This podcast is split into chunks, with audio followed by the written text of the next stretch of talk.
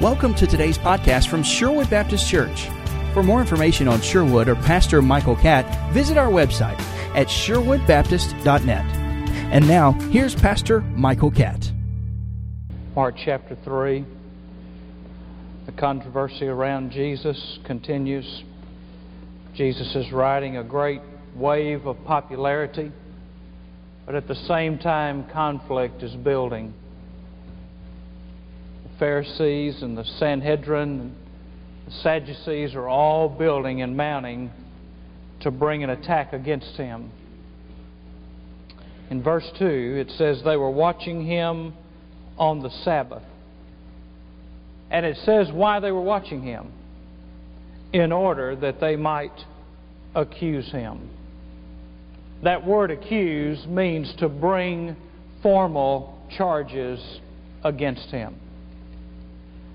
And shortly after that, it says in verse 6 that the Pharisees went out and immediately began taking counsel with the Herodians against him as to how they might destroy him.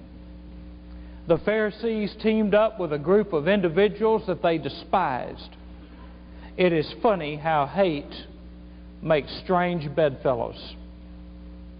They wanted to accuse him, and then they went to the point of wanting to destroy him.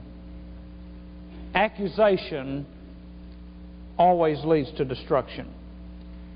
The mere accusation can bring the destruction of a character, of a life, of a ministry. And there are three questions that we're going to try to answer tonight, and every one of us will have to answer before we leave here tonight. First of all, have you answered God's call to discipleship? Secondly, how do you deal with those who distract you? And thirdly, have you blasphemed the Holy Spirit? Have you answered God's call? How do you deal with those that distract and detract you from what God has called you to do? And have you blasphemed the Holy Spirit? Here they are, not just trying to discredit his ministry, but they're trying to destroy him. And so in verses 7 through 12, Jesus leaves the synagogue and goes to the Sea of Galilee, and the crowds are flocking to him. And at this point, he withdraws. Luke's gospel tells us that Jesus spent all night in prayer before picking the twelve. It's amazing to me how often churches will call pastors, staff members, select deacons, put people in leadership position, and never spend five minutes in prayer. Much less spending all night in prayer. Don't you think we'd get a better quality of people if we spent all night in prayer before we put anybody in a leadership position? The reason the prayer ministry is so important because through prayer, God can stir our hearts and direct us and move us and define us in ways that He can't do in any other way. Because in prayer, we have to lay aside our opinions.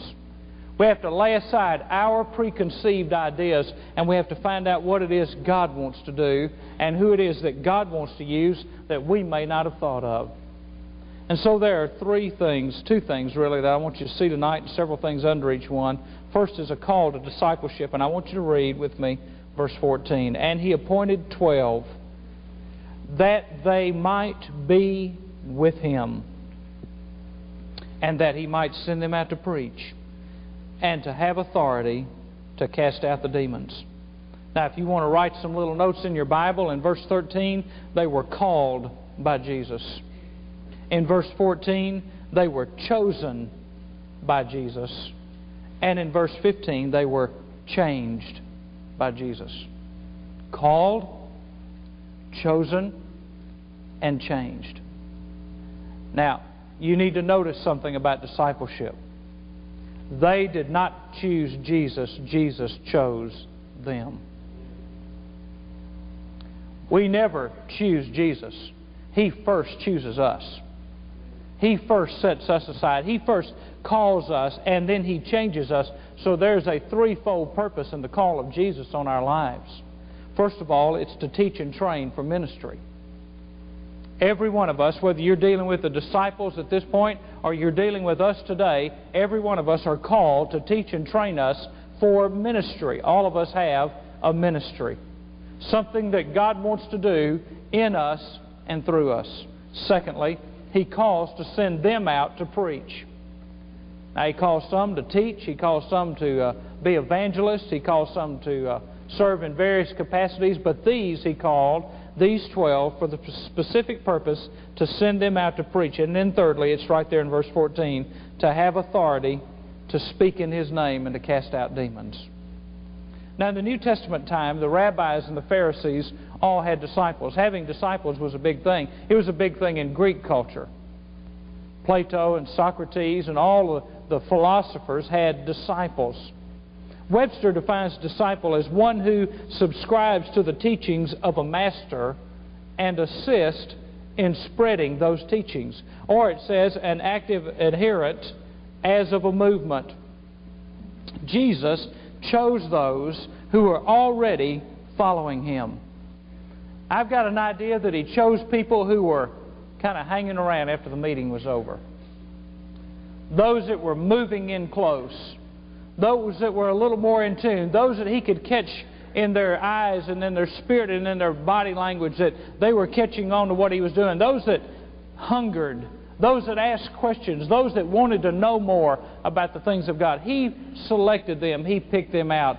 He called them. He chose them and then He changed them. Now, you see, from our perspective, if we look at it in a purely secular, carnal mind, Jesus played favorites. I mean, why did those 12 get to be with him and we didn't? And if you really want to look at it from a secular standpoint, why did just three get to go with him to the garden? Now, you want to talk about what creates jealousy. And that is when we start playing the secular game of why did he choose him and not me? That creates jealousy and strife when we look at it from a secular standpoint. But you see, Jesus didn't have any favorites, he only had intimates. And the level of intimacy, once they were called and chosen, was determined by the disciple, not by Jesus.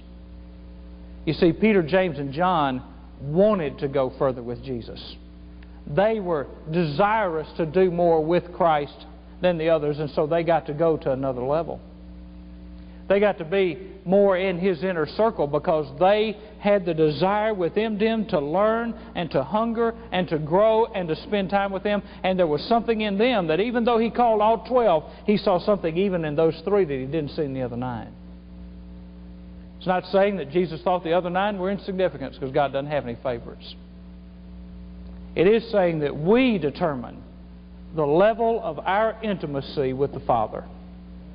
God makes Himself available to all, but we make the decision how far we go and how deep we go in our relationship with Jesus.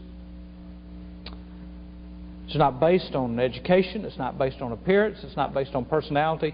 It was based on a call of God. I like what Martin Luther said about those that Jesus chose. He said, Jesus can carve with rotten wood and ride a lame horse.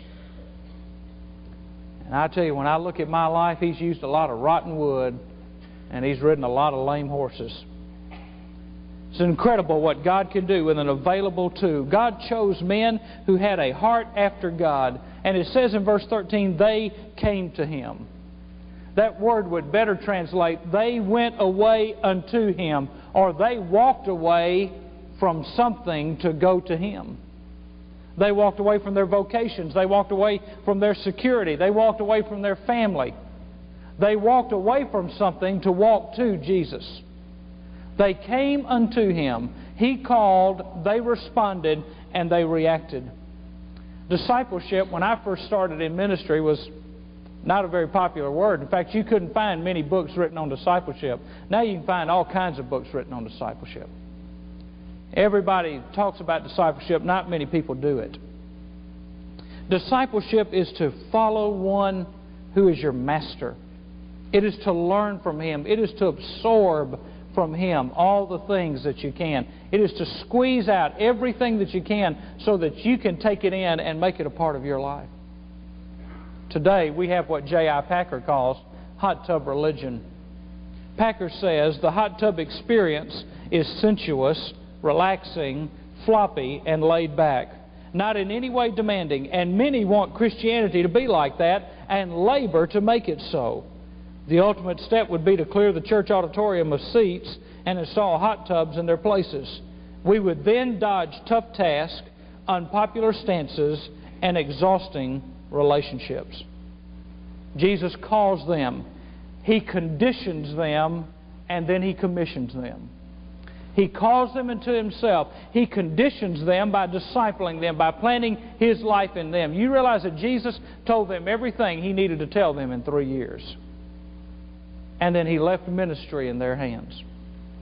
Why it takes us three years to come up with anything in the average Baptist church. Jesus established a whole worldwide ministry with a handful of renegades and, and rednecks and a few other things. I mean, you know, this was not the GQ looking group in the world. I mean, these guys were losers by everybody's perspective except God's. And God chose them and changed the world through them. And in fact, 50 years after the crucifixion of Christ, we were closer to the world being evangelized than we are today with all the stuff that we've got. Discipleship is a call unto Jesus Himself. It's not a call to a method. It is not a call to a program. It's not a call to some idea. It is a call to a person. And these 12 came to Jesus, and they did not come blind. It is obvious in the time that Mark covers that there's a period of time here between when Jesus began his ministry and the calling of the twelve. They were seeing that the opposition was growing. They were understanding that everything was, wasn't going to be a bed of roses, that this was a call on their life. They knew what it meant and they accepted the call. Now, if you just want to write down somewhere, Matthew 22, verse 14, which says, Many are called and few are chosen. That literally reads, Many are called but few choose to come. Many are called, but few choose to come. The Call of discipleship is on every one of us in this room, but few choose to follow it. And the need of the hour is for God to do something in us that keeps us from wanting to live comfortable, secure lives and keeps us from compulsive behavior and frantic activity and gets us focused on a call of God on our lives. Rob and uh, Danny and I went to a conference a couple of weeks ago and were there for three days. And I was reminded of something that I learned a long time ago and I forgot. And I needed to remember it. That leaders have to spend 80% of their time with 20% of the people if they're going to reproduce their lives. That if you spend 80% of your time with 20% of the people, you reproduce your life. Otherwise, you get spread too thin. Now, you know as well as I do, those of you that teach Sunday school classes, you can't spend individual time with everybody in your Sunday school department, can you? Am I the only one? You can't, can you? So, what do you have to do? You have to find the few that are ready to go with you and understand your heart and understand the direction you're going in, and then you let them infiltrate out through the Sunday school department. And they share your vision with the people in the Sunday school department. You see, it works all the way through any organization of the church. Jesus invested his life. You say, well, that's not fair. He was only here three years. How could he just spend time with those 12? That's not fair for him to do that. Well, that's your opinion. Jesus believed that it was important for him to invest his life in 12. If he had only invested his life in the 5,000 that he fed, we wouldn't be where we are today in Christianity we wouldn't have the Gospels. We wouldn't have most of the writings that we have. Uh, Christianity would be in shambles if it was even in existence. But because he focused on the twelve, there was a call to discipleship. And you see, you choose the level of discipleship that you go to. Not me, not the deacons, not the staff. You do. I choose the level of discipleship that I go to. Somebody asked me one time, so well, how, you know, how do you get to know people? I had a guy walk up to me one time and said, "How did you get to know John Bisagno?" How do you get to know somebody like that? I mean, that guy's you, you know, you call a First Baptist Church, Houston, Texas. There are 22,000 members of that church. How do you get to get in to see him? How do you talk to him? I tell you how. It was real easy. I picked up the phone one day. I decided I wanted to get to know John Bisagno. And I picked up the phone one day and I said, Dr. Bisagno, you're coming to Oklahoma City to speak for three days. I would like to pick you up at the airport. I'd like to carry your bags. I'd like to take you out to eat, and I'd like you to take you back to the airport. I'm your taxi driver for three days. Can I do it? He said, You bet. And that's how I got to know John Bisagno. You know what I discovered? Everybody eats at least one meal a day. and if you want to spend time with somebody, all you got to say is, Can I buy your lunch? Could I buy you breakfast? Could I take you out to supper? And I hadn't met too many people yet that turned down that offer. Most of the people that I've gotten to know that have impacted my life and influenced my life and changed me have been people that I took money out of my pocket and bought them a meal. And said, Listen, I just want to pick your brain. I just want to spend some time with you. I want to learn from you and if you can give me an hour at lunch, I'll talk to you driving to the restaurant, I'll talk to you at the restaurant, you talk to me, we'll drive back and I'll leave you alone. It was that simple. Most of what I've learned has been before, after, or during a meal with people that I wanted to get to know. You ever spot anybody in the church, you say, Boy, you know, I wish I knew how to witness to people like that guy. I, I wish I could be a Sunday school teacher like that person. I, well, call them up, ask if you can go out to eat with them, ask them if they'll come over to your house, and spend some time with them. And find out what it is. You're not going to get it by osmosis. It doesn't fall out in the air around here. So there's some questions that you need to ask yourself about the level of discipleship that you are at. Where you find yourself in this call to discipleship. First of all, what do you want more than anything? What do you want more than anything? If you're going to be a disciple, the first question you've got to answer is, What I want? How much of a disciple do I want to be? How deep do I want to go with the Lord? The second question, What do you think about above everything else? What's the thing that you think about more than anything else? That'll tell you a lot about where you are in your discipleship. Number three, how do you use your money? How do you use your money? You say, oh, I knew he was going to talk about tithing with discipleship. No, I'll tell you what I'm going to talk about. 92% of the Christian community has never darkened the door of a Christian bookstore. 92%.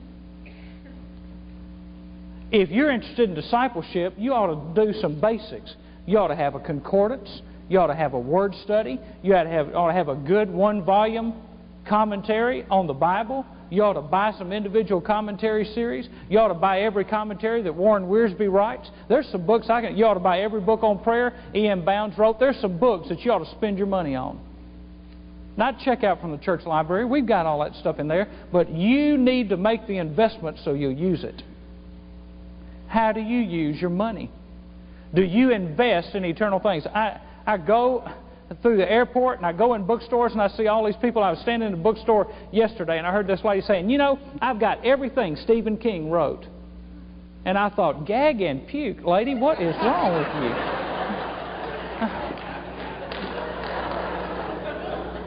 I didn't know if she was confessing or bragging. I couldn't figure out what she was doing.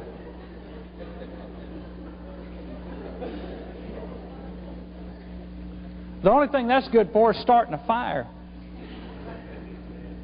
Because that's where it's all going to burn anyway. If you get my drift. How do you use your money? Do you invest in your life spiritually? If you're a Sunday school teacher, you ought to buy Howard Hendricks' book called Living by the Book on how to do good interpretation of the Bible. You ought to invest in your ministry and in your life by buying stuff for yourself that can help you grow in your relationship to Christ. Now, if you want a list of books to buy, I can give you about 350 just to start with, and after you get through with those, come on and I'll give you some more.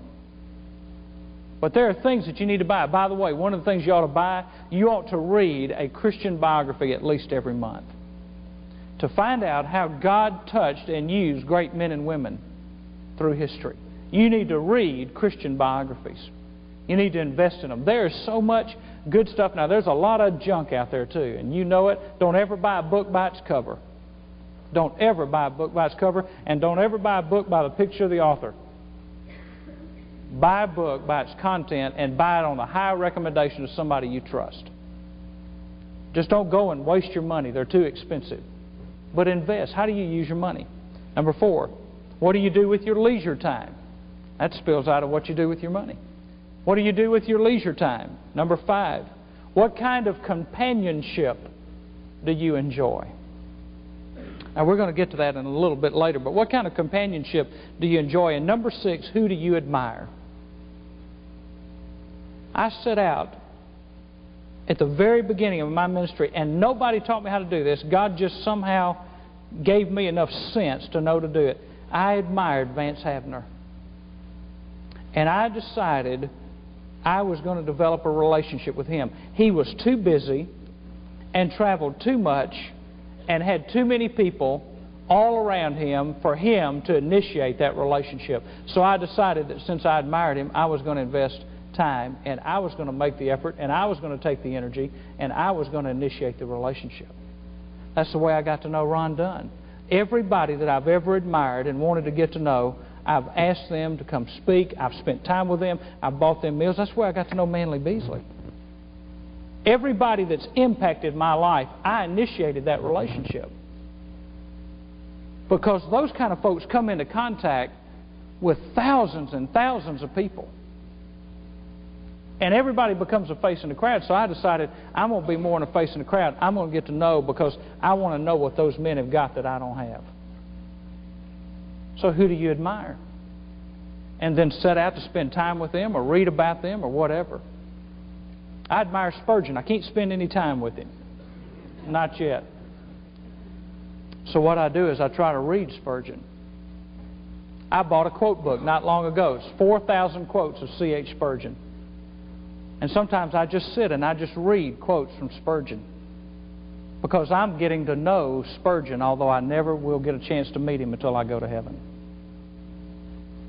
Hudson Taylor, great missionary to inland China. I would have liked to have asked Hudson Taylor some questions. How are you going to get to know Hudson Taylor? He's been dead for years. I'm going to sit down and read the book, The Secret Life of Hudson Taylor. Find out what it is that made him tick. I admire him. I want to know about him. Number two, there's a confrontation with detractors. A confrontation with detractors. Now, there's two sets of detractors.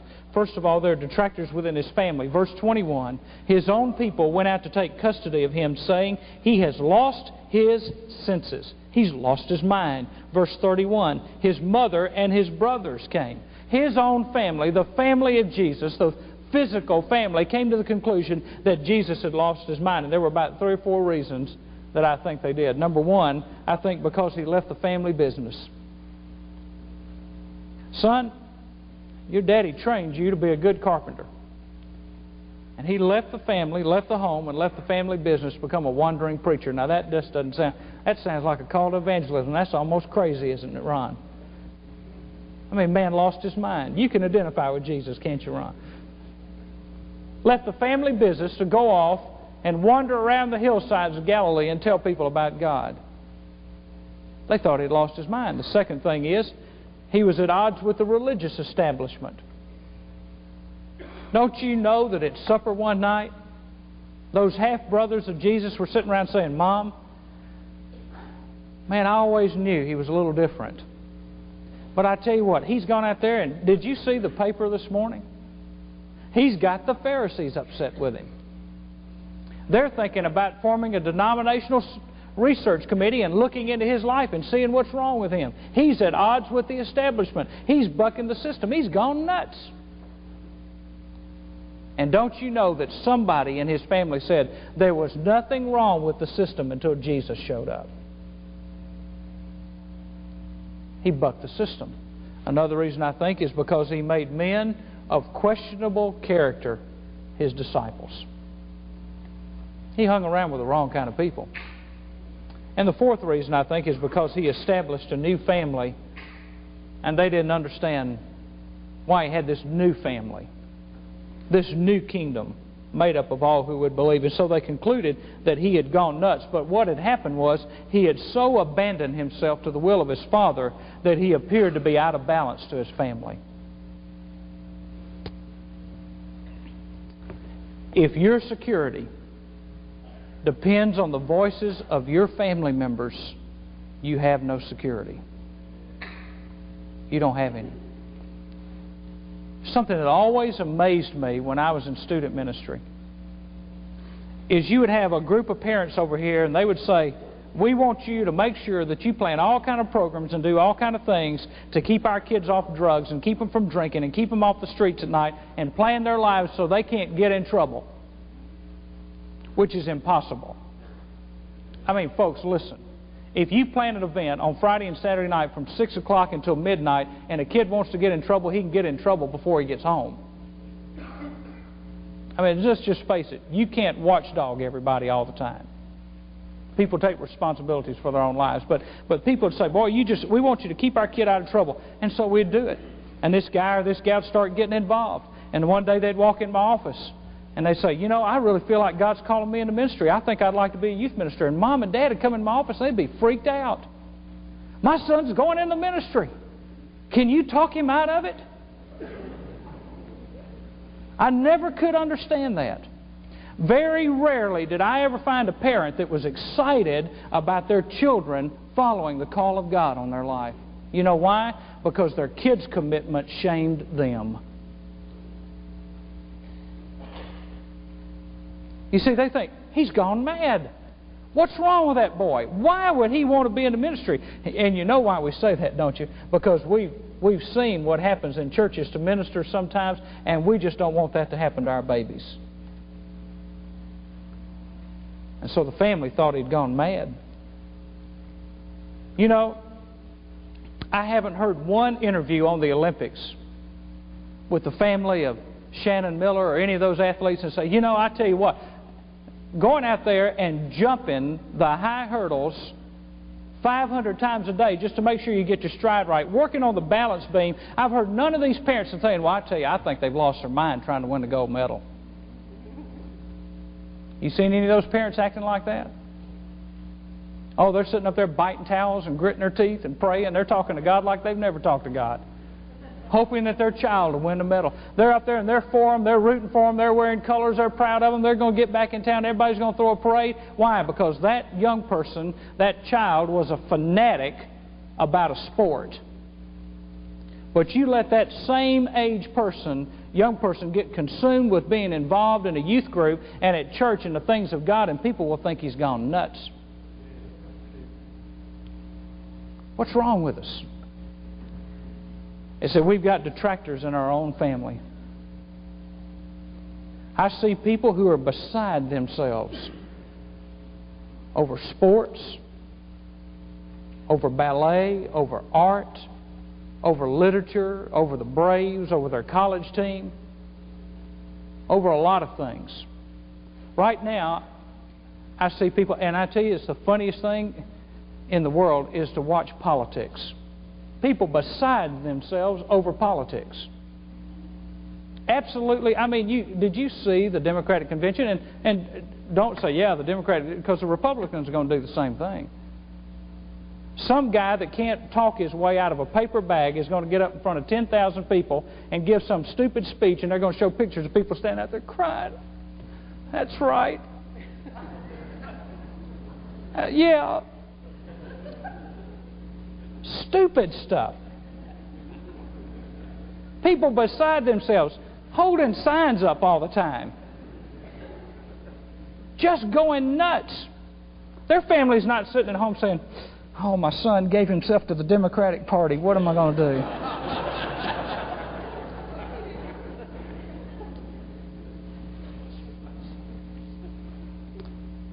And you know, sometimes even we as Christians get beside ourselves with good issues like abortion and prayer in school And if you don't watch it, you can get beside yourself in a good issue and not be beside yourself with Jesus Himself. Now, you heard what I said. There are a lot of issues that we need to be standing for, and there are a lot of things that we need to be standing against. But we must never forget that the issues is not what Christ died for. Christ died that men might be saved. And the issue is number one, our relationship with Jesus, and then our telling other people about that relationship. That's the issue. And I get concerned when I see Christians that get off on issues and don't get off on Jesus. That's discipleship. There were distractors within his family. 2 Corinthians 5.13 says, For if we are besides ourselves, it is for God. If we are of sound mind, it is for you. Acts 26.24, Festus said in a loud voice, Paul, you are out of your mind, and your great learning is driving you mad. Now let me ask you, who's crazy? Who's really crazy? Is it the person who gives themselves to this life and to everything that's temporary or is it the person who gives themselves for a life to come? Who's the crazy person? Is it the one that sells all they have and gives it to the poor? Is it the one that sacrifices and gives up and takes from themselves so that other people can have? Is that the crazy person, or is it the person who's hoarding it all and bringing it all in and building bigger and better barns and all the while knowing that in this life it'll all be over? Who's crazy? Who's the fanatic? Who's the one that's out of balance? Detractors within the family. Now, Jesus did not deny the earthly family. He just said the spiritual family was more important than the physical family. That's what he said in Luke 14. If you don't love me more than your father, mother, brother, sister, yes, even your own life also, you can't be my disciple. Every time there's a family reunion, my parents tell me about it. I wish you could come home for the Lee family reunion. I know. I wish you could come home for the Catt family reunion. I know. And you know what family reunions are, don't you? That's where you see people that you don't like, people you never send Christmas cards to, people you never reach out and touch or pick up the phone and call. They're not on your MCI family and friends either. And you go there and you have nothing in common to talk about with them except what the Braves are doing. And maybe you get your pictures out from the last reunion and you swat flies and you eat cold chicken and you eat potato salad that cousin so and so made and you never have liked her potato salad anyway. And you leave and say, Didn't we have a great time? I can't wait till we do this again next year. This was so much fun. And you drag your kids along. I didn't know you had kids. Well, yes, I do. I've got 14, and they're right here all behind me.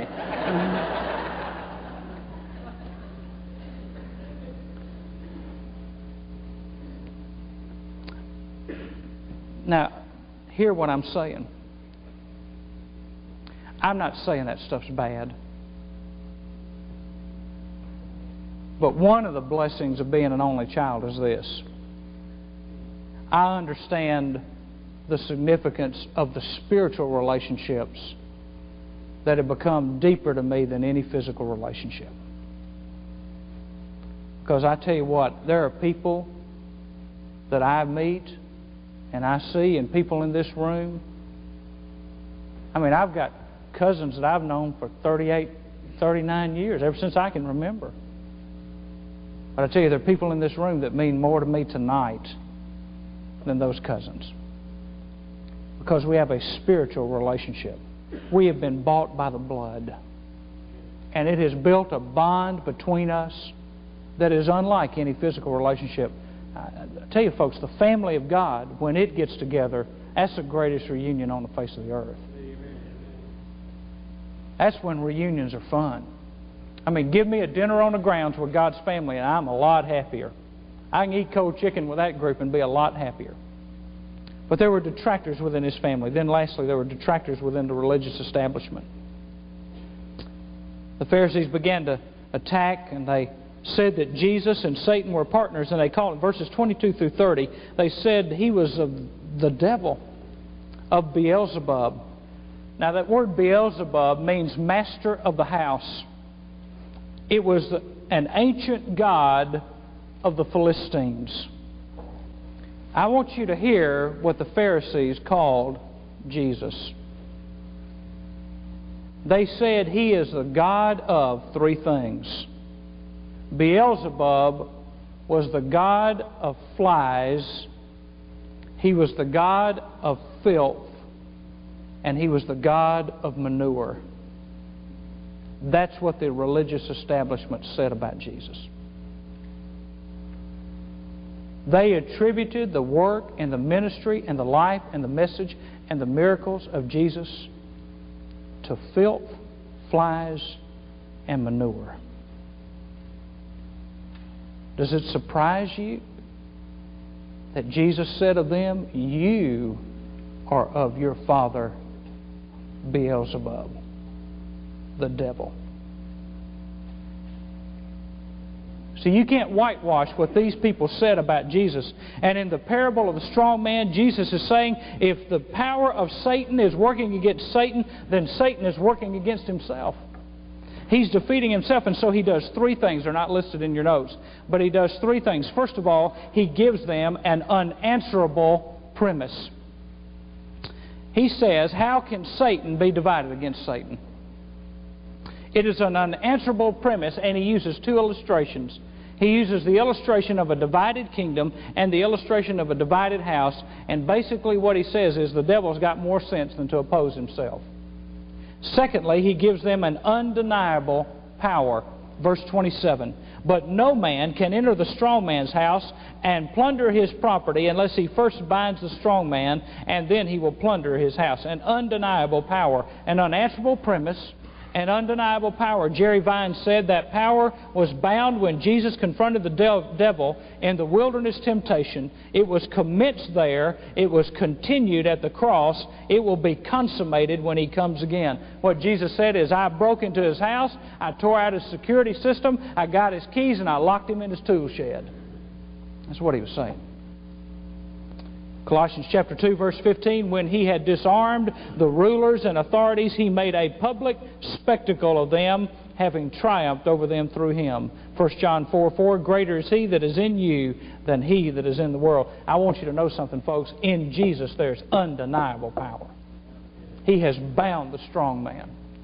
Greater is he that is in you tonight than he that is in the world. Number three, there's unforgivable position. This is where he deals with the blasphemy of the Holy Spirit, the unforgivable position. Verse 28 and 29 Truly I say to you, all sins shall be forgiven the sons of men, and whatever blasphemies they utter.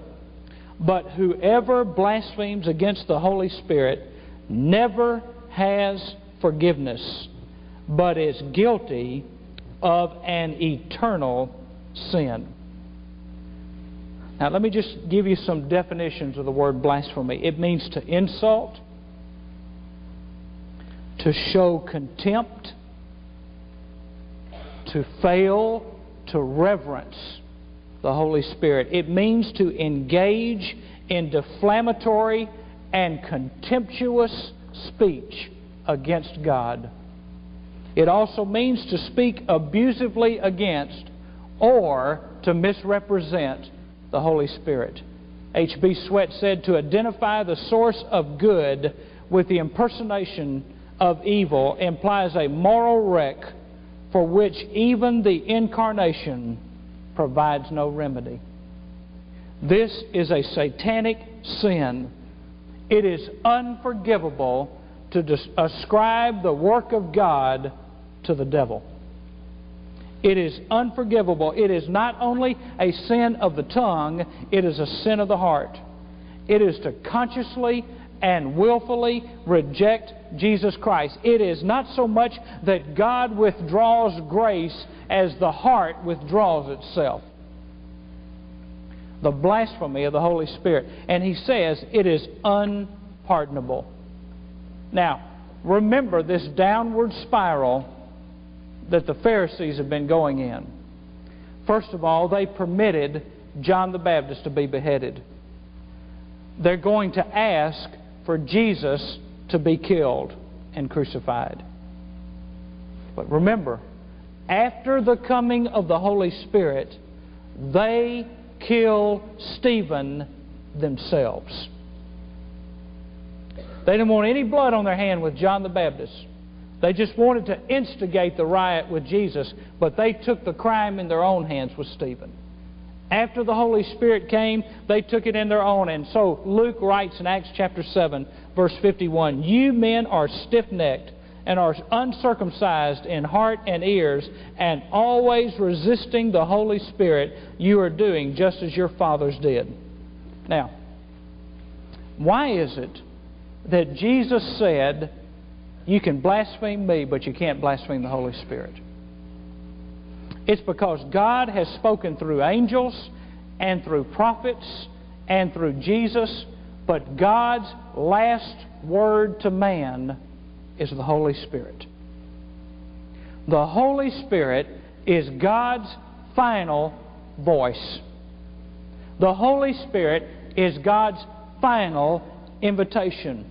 The Holy Spirit is God saying, When I send the Holy Spirit, I have gone as far as I am going to go to reach men. And if you reject the last thing I send, there's nothing else down the road for you. It is God saying, I have gone to the limits. And there are two signs of committing this sin. One is an absence of all contrition. An absence of all contrition. And the second one is no desire to be forgiven. No desire to be forgiven. Now, if you know anything about church, about uh, American history, you know the story of Aaron Burr, who was a traitor to our country. Aaron Burr was approached as an old man by a young preacher. That preacher went to Aaron Burr to share the gospel with him. Aaron Burr said, Young man, when I was about your age, I was at Princeton University, and there was a meeting there, a revival meeting there, and I came close to giving my heart to Christ. But I said no. And at that meeting, I said to God, God, if you will leave me alone forever, I will leave you alone. And then the historians say that Aaron Burr looked straight in the eyes of that young preacher and he said, And to this point, God has kept his end of the agreement. When you reject the Holy Spirit of God, you reject God's last voice. God's last call. God's last invitation. There's nobody else coming behind the Holy Spirit to give you another chance. You say, well, what if I've committed it? Well, let me just say that having the fear that you've committed it means you haven't done it. And there's still time. It means that if you don't know Jesus Christ, or somebody you know that needs Christ doesn't know Christ, having the fear that they've committed it means they haven't done it. And there's still time.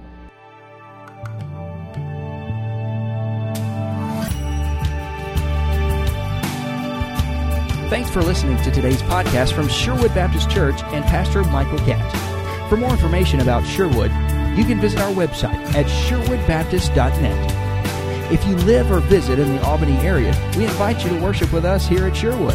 Thanks again for listening, and have a great day.